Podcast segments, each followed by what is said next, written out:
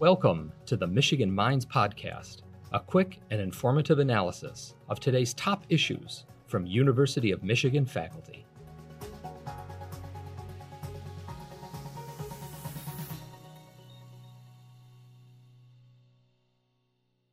Thank you so much for joining Michigan Minds today to talk with us about Poetry Month. Can you please introduce yourself and share a little bit about your role at the University of Michigan? Of course. Hi, thanks for having me. Uh, my name is Sumita Chakraborty. I'm the Helen Zell Visiting Professor in Poetry here at the University of Michigan, Ann Arbor, and I teach graduate and undergraduate courses in literary studies and in creative writing. As a poet, essayist, and scholar, can you tell me a little bit about your work in the areas that you focus on? Yeah, absolutely. The areas I focus on is a little easier for scholarship than it is for poetry because um, in poetry, I feel like I focus on pretty much anything and everything that happens to present an obsession at any given moment in time. In my scholarly work, I'm really interested in how poetry and poetics can offer resources for ethical thinking.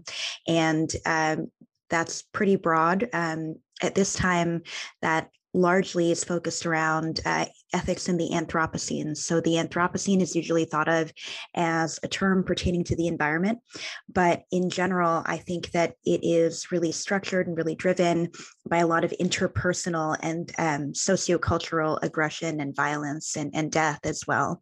So my work is looking at 20th century poetry as an archive that can help us think of new ways in which to address the ecological alongside sociopolitical aggression so that they don't have to be separate considerations in ethics. They can be as imbricated as they are in poetry and as imbricated as they are in life. What are some of your favorite moments that have occurred throughout your career? That's such an excitingly big question. You know, um, my debut collection of poetry came out this past September, and uh, it looked precisely nothing like what I expected when two years ago I signed a contract and was really excited by the number 2020. Whoops. that being said, I mean, I think that the virtual tour um, and other methods of kind of socially distanced but digitally proximal engagement has strangely reminded me of some of the things that brought me to poetry in the first place um, the fact that you know you can write something down and it can reach something someone far away from you that you would never expect. So it's been kind of magical honestly to to reconnect with some of the most formative ways in which I myself first met poetry, which wasn't like through um, necessarily through uh, meeting a poet or going to a reading, although I did have some some early experiences with that that were really great. But it was through like reading books and reading particular poems that managed to grab me when I still had no idea what this poetry thing was all about. So that feels sort of like what I got to do myself over this last year, and that's been really valuable. So April is National Poetry Month. What does an observance such as this mean to you? That's a great question. And, you know, for me, um, I actually forget National Poetry Month at first every single year because every month is, is National Poetry Month in my tiny little corner of the universe. Um, but, you know, I think that the things that things like National Poetry Month do is they remind a general reading public that poetry isn't just some static inaccessible thing that only people like me in the academy do like it's a huge conversation a hugely diverse conversation that um, has spanned millennia and has spanned traditions and continents and cultures.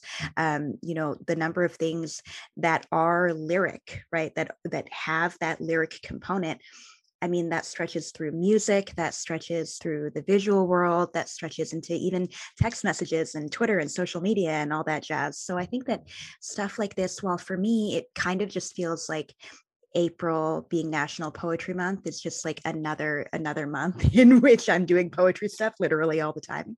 It does invite more conversations and open more doors for people for whom that's not the case. And I always like reaching audiences who may find their encounters with poetry to be unexpected and, and just not something they're accustomed to. So I think it's really valuable in that way. Always great to engage new audiences. Totally.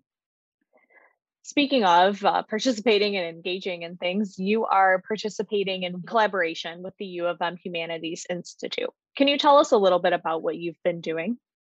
Yeah, I mean, I hope to get more involved. They do a lot of really great work at the Institute. I'm kind of new to working with them. Um, and thanks to Professor Peggy McCracken, got to brainstorm with her a little bit about various things they could do for National Poetry Month. Um, one of my involvements there was with the Noon Poems series, which has just been a complete delight. Um, seeing a number of other people from the Michigan community read a poem and have a little bit of time in the middle of a workday, even to engage with poetry and to have that kind of trickle out again into perhaps unexpected audiences. That's been really really great. So my involvement with the Institute so far has been pretty much brand new, only in the context of this, but I'm hoping for more. What is something that everyone should know about poetry? I was thinking about this question since you mentioned you would ask it. You know, I think I'm going to um, riff off of and rip off Audre Lorde. Audre Lorde wrote that poetry is not a luxury in a beautiful essay that I assign in pretty much every single class I teach. And I think that the one really important part of that essay is that for people who do feel distanced from poetry, it can often feel inaccessible because it feels ornamental. You know, it's like, um, how can I make time in my regular life just for these pretty words kind of kind of written down in with strange line breaks? And I understand that hesitation that people have. But the, the great point that Audre Lorde makes is that poetry helps us feel things differently. You know, we so seldom have the opportunity to ask ourselves not only what we're feeling, which also we don't get to ask ourselves as often as we should, but also how specifically our feelings relate to our lives, to our subject positions, to the things we're dealing with and experiencing in the world. And poetry offers an opportunity to do exactly that. And that's really indispensable, I think. I think that people feeling like they have the permission to have sensations and have feelings and have those be made and remade i think that is a really valuable thing in the world so that's the part i'm ripping off of her the part where i'd like to riff off of her is that i think I would like people to know that poetry does not need to be inaccessible. And in fact, isn't. I think, you know, I have so many students who show up, say, to a like a literature and the environment course, and they're excited for, say, the fiction part. Like they know they're going to get some really cool climate fiction type stories. But the poetry part is like, ooh, who knows? You know, I don't know what's going to happen here. I'm not. And all of a sudden they start worrying, maybe I'm not artsy enough. Maybe I'm not experienced enough. You know what I mean? And and I, I understand again, I completely understand how that impression may be the case. But because poetry is an occasion to feel something, right? And to feel something new and to feel maybe even close to a feeling that you have never had, but is present in the poem. All of those things aren't just like inscrutable mysteries in a poem that you have to decode. They're opportunities to, to touch the poem, to have an encounter with the poem. So even if you don't, like, say you're listening to this and you haven't read a poem since high school and you're not really sure how to get back in touch with poems again, well, what I would recommend is just spend some time browsing and see if you can just have a feeling. It's that simple. You don't have to magically understand everything going on. No one does. That's the magic of literature. If it wasn't, we'd all be out of jobs because it would be like one interpretation and then it's game over. If you can read something, read a poem and just have a feeling or have a reaction to a particular word or a particular sound or a particular image, well, congrats, you've had an encounter with poetry. So I think that's what I would most want people to take away away from um, this conversation about poetry is that I really think it's not a luxury. And similarly, I really think anyone can access it. That is a wonderful takeaway. Thank you. Why is poetry an important part of our everyday lives?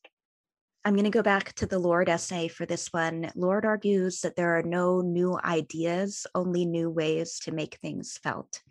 And, um, you know, I don't, we can put an asterisk next to no new ideas. Who knows? I'm sure everyone has a different reaction to that particular provocation. Um, for me, though, the fact that there are new ways to make things felt is really, really valuable.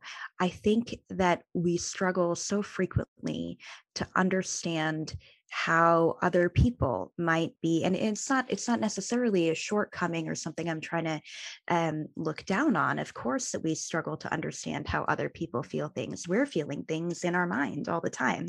And as i just said we don't frequently have the opportunity even to sit down and dwell with what we're feeling. So it's hard then to also make the leap to what someone else is feeling. But that's exactly what poetry asks us to do, right? When we read a poem, we're having our own feelings in relation to it, and we're trying to understand what that eye on the page or the character on the page is experiencing as they shift from line to line, from image to image, from sound to sound.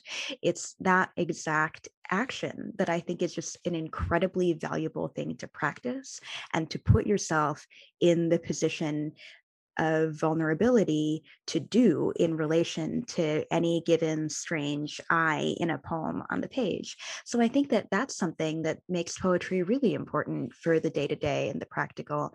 Um, I'm not going to be so reductive as to say that like reading poems will make you a better person. If only that could be true, I would just be sticking poems in everyone's mailboxes. It is not at all that simple, but through practicing these little acts of comprehension, um, of feeling, of dwelling dwelling with something that we may not have even expected to experience. It's a way of broadening your intellectual toolkit, and your emotional toolkit, because poetry is a way of thinking and feeling. And we could use more of both of those things.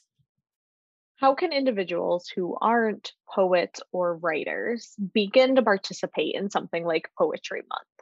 Yeah, I think this goes back to why things like Poetry Month are so valuable, especially for people who, unlike me, aren't doing like poetry year, poetry 365, right?